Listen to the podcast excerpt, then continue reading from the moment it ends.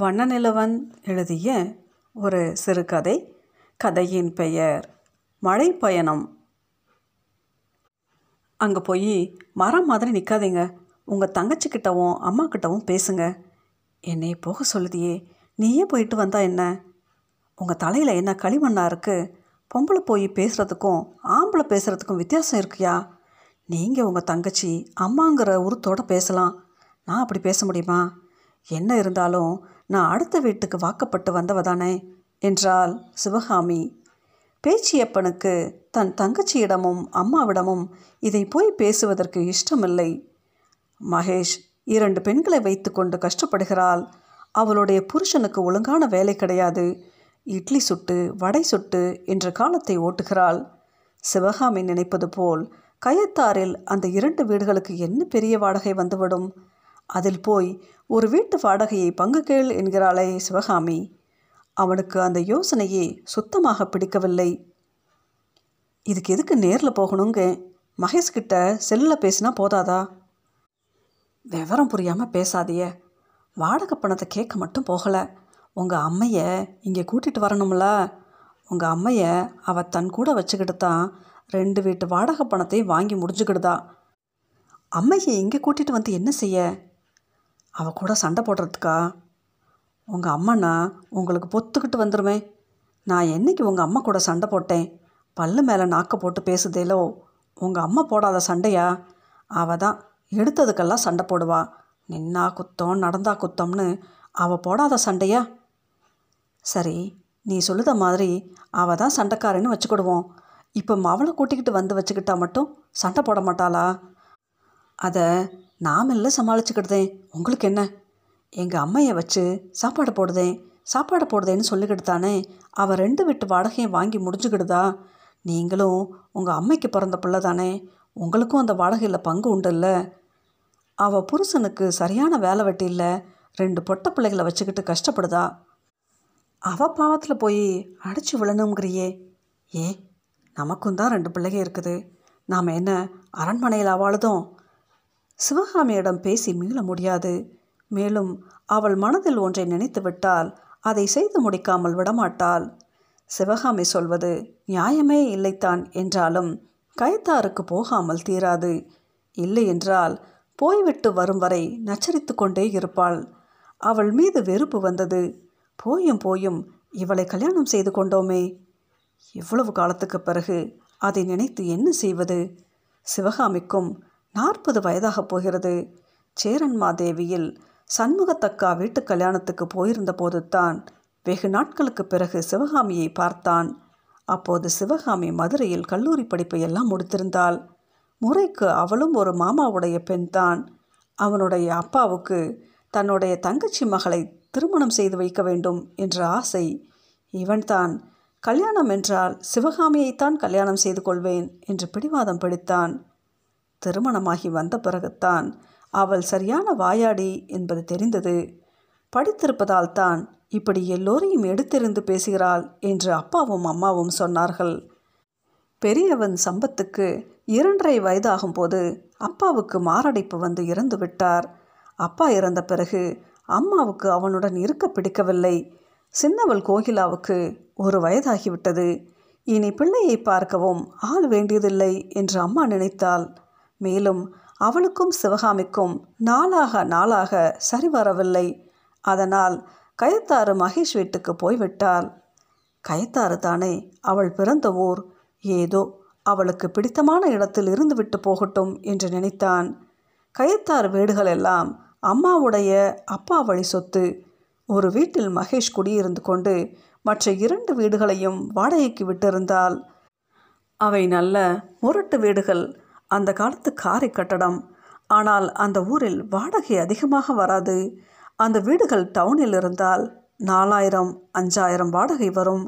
நாலு மணிக்கு மேல் கைத்தாருக்கு போவோம் என்று நினைத்தான். சிவகாமி காஃபி போட அடுக்கலைக்கு போய்விட்டால் அதுவும் நல்லது தான் இல்லையென்றால் திரும்ப திரும்ப அதையே பேசிக்கொண்டு இருப்பாள். சம்பத்தும் கோகிலாவும் அவர்களுடைய நண்பர்கள் வீடுகளுக்கு சென்றிருந்தனர். மகேஷுடன் ஒப்பிடும்போது அவனுக்கு ஒன்றும் வசதி குறைச்சல் இல்லை. நிரந்தரமான வருமானம் வரும் வேலை இருக்கிறது. ஆனால் மகேஷ் புருஷனுக்கு அப்படியா? காஃபி சாப்பிட்டு விட்டு ஜங்ஷன் பஸ் ஸ்டாண்டுக்கு போனான். மகேஷ் வீட்டுக்கு நிறைய பழங்கள் வாங்கி கொண்டான்.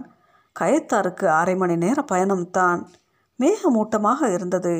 கங்கை கொண்டான் பக்கம் போகும்போதே மழை பெய்ய ஆரம்பித்து விட்டது. சடசடவென்று பஸ்ஸின் கூரையில் மழை தாரையாக கொட்டியது. ஆட்டுக்காரர்கள் மழையில் கோணியை தலைக்கு போர்த்தி கொண்டு மந்தையை ஓட்டி கொண்டிருந்தார்கள் கங்கை கொண்டானில் கொண்டான் ஆற்று பாலம் தாண்டி சிறிது தூரம் வந்ததுமே மழை தூறலாக மாறிவிட்டது. கயத்தாரில் பஸ்ஸை விட்டு இறங்கிய போது மழை வெறித்திருந்தது. கயத்தார் இன்னும் டவுன் ஆகவில்லை. அந்த காலத்து வீடுகள் ஓட்டுக்கை சார்புகளுடன் நின்று கொண்டிருந்தன. ஆர்ச் வைத்து கட்டப்பட்ட மாடிகளுடன் கூடிய வீடுகளின் கீழே கடைகள் வந்திருந்தன. அவன் கைத்தாருக்கு வந்து இரண்டு இரண்டரை வருடங்கள் இருக்கும். மகேஷுடைய சின்ன மகள் கோமதியின் சடங்குக்கு வந்தது. மகேஷ் ஆசையோடு ஓடி வந்து அவனை வரவேற்றாள். மதனி பிள்ளைகள்லாம் வரலையாண்ணே? என்று கேட்டாள். அன்றைக்கு வடை வியாபாரம் போல வீட்டு திண்ணை தான் கடை மகேஷுடைய பெரிய மகள் மீனாத்தான் எண்ணெய் சட்டிக்கு முன்னால் உட்கார்ந்து வடை சுட்டு கொண்டிருந்தாள். அவனை பார்த்ததும் எழுந்து நின்று வாங்க மாமா என்றாள். பேச்சியப்பன் சிரித்துக்கொண்டே அவரிடம் நலம் விசாரித்தான். இரண்டு பெண்கள் வடை வாங்குவதற்காக திண்ணையில் உட்கார்ந்திருந்தார்கள். வீடு இருட்டாக இருந்தது. மகேஷ் உள்ளே நுழைந்ததும் சுவிட்சை போட்டால் டியூப்லைட் எரியவில்லை. இன்னொரு சுவிட்சை போட்டதும் ஒரு பல்பு எரிந்தது. சுவரோரத்தில் அம்மா கால்களை நீட்டி உட்கார்ந்திருந்தால் அவ்வளவு நேரமும் அந்த இருட்டுக்குள்ளேயே அவள் உட்கார்ந்திருந்திருக்கிறாள். தன்னையும் வயசாகிவிட்டால் இப்படித்தான் ஒரு ஓரத்தில் போட்டு விடுவார்களோ என்று நினைத்தான். அம்மாவுக்கு கண் பார்வை மங்கலாகிவிட்டது விளக்கு எரிவது கூட தெரியுமா என்று தெரியவில்லை. சிவகாமியுடைய சித்தப்பாவுக்கு அவனுடைய வீட்டில் வைத்துத்தான் கண் ஆபரேஷன் நடந்தது. அரவிந்தில் தான் காட்டி ஆபரேஷன் செய்து கொண்டு போனார். மகேஷ் அம்மாவுக்கு பக்கத்தில் போய் அண்ணன் வந்திருக்குமா? என்றாள். யாரு? பேச்சியா வந்திருக்கான்? ஆமாம்மா. பழங்கள் இருந்த பாலத்தின் பையை மகேஷிடம் கொடுத்து கொண்டே அம்மாவின் அருகே வெறும் தரையில் உட்கார்ந்து கொண்டான். இதெல்லாம் எதுக்கண்ணே? என்று பையை வாங்கி கொண்டே கேட்டாள் மகேஷ். அவளிடமிருந்து தோசை மாவு வாசனை வீசியது. இருக்கட்டும் பிள்ளைகளுக்கு கொடு என்றான். எல்லோரையும் பேச்சியப்பன் விசாரித்தான். அம்மா அவனுடன் சிறிது பேசிவிட்டு படுத்து கொண்டாள். வீட்டுக்குள் கடலை எண்ணெய் வாசனை இருந்து கொண்டே இருந்தது. அவளுடைய புருஷனை பற்றி கேட்டான். தேவர் குளத்தில் ஒரு கல்யாணம் ஆட்களோட கல்யாண வேலைக்கு போயிருக்காக என்றால் வடை வாங்க வந்த பெண்கள் போய்விட்டார்கள். வெளியே மீண்டும் தூறல் விழுகிற சத்தம் கேட்டது. வீட்டுக்குள் ஈரமாகி விடக்கூடாது என்று மகேஷ் அடுப்படியிலிருந்து சாக்கு துண்டை எடுத்து வந்து வாசல் படியருகே போட்டால் அந்த வீட்டில்தான் அவனும் மகேஷும் பிறந்தார்கள். அவர்களுடைய அம்மாச்சி பாம்படம் போட்டிருப்பால் மகேஷை ஆச்சி எடுத்து வைத்து கொஞ்சும் போது மகேஷ் ஆச்சியுடைய பாம்படங்களை ஆட்டுவாள்.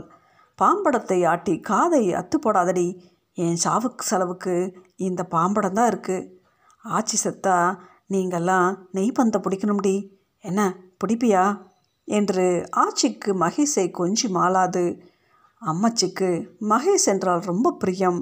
அப்போது அங்கே பெரிய வெல்வண்டி இருந்தது. அவனும் மகேஷும் லீவில் தாத்தா வீட்டுக்கு வந்தால் லீவு முடிந்து டவுனுக்கு போகும்போது காய்கறிகள் நவதானியம் இவற்றோடு தான் பேரனையும் பேத்தியையும் வில்வண்டியில் அனுப்பி வைப்பார். நாலாவது வளவில் இருந்த கந்தப்பிள்ளை மாமா தான் வண்டியை ஓட்டுவார். ஒரு சிறு பிளாஸ்டிக் தட்டில் மகேஷ் இரண்டு ஆம வடைகளை வைத்து எடுத்து கொடுத்தால் சம்பிரதாயத்துக்காக? எதுக்கு? என்றான். சாப்பிடுங்க என்றாள் மகேஷ். மகேஷுடைய சின்ன மகள் கோமதி அடுக்கலை கதவோரத்தில் நின்று கொண்டிருந்தாள். பிள்ளைகளெல்லாம் என்ன படிக்குது? என்று கேட்டான். பெரியவ பத்தோட நின்றுட்டா இவ ஒம்பது போறா என்றாள் மகேஷ். கோமதியிடம் நல்லா படி என்றான். கோமதி லேசாக சிரித்துக்கொண்டே தலையை ஆட்டினாள். வடை மொறுமொறுவென்று ருசியாக இருந்தது. வடை நல்லா இருக்கு என்றான். காலையிலேயே ராத்திரியும் இட்லி போடுவேன். சாயந்தரம் வடை இல்லைன்னா பஜ்ஜி. ஏதோ இதில் தான் வண்டி ஓடுது. ஒரு மணி நேரம் கழிந்திருக்கும். புறப்படலாம் போல இருந்தது. மகேஷ் ராத்திரி இருந்து விட்டு போகலாம் என்றால் அவன் ஒரேடியாக மறுத்துவிட்டு புறப்பட்டான். எவ்வளவோ சொல்லியும் கேட்காமல் மகேஷும் கோமதியும் அவனை வழி அனுப்ப பஸ் ஸ்டாண்ட் வரை வந்தார்கள். ரோடெல்லாம் ஒரே சகதியாக கடந்தது. மழைக்காலத்தில் இப்படி வெளியூருக்கு போய் வெகு காலமாகிவிட்டது. கோவில்பட்டியிலிருந்து பஸ் வந்தது. அதில் ஏறிக்கொண்டான்.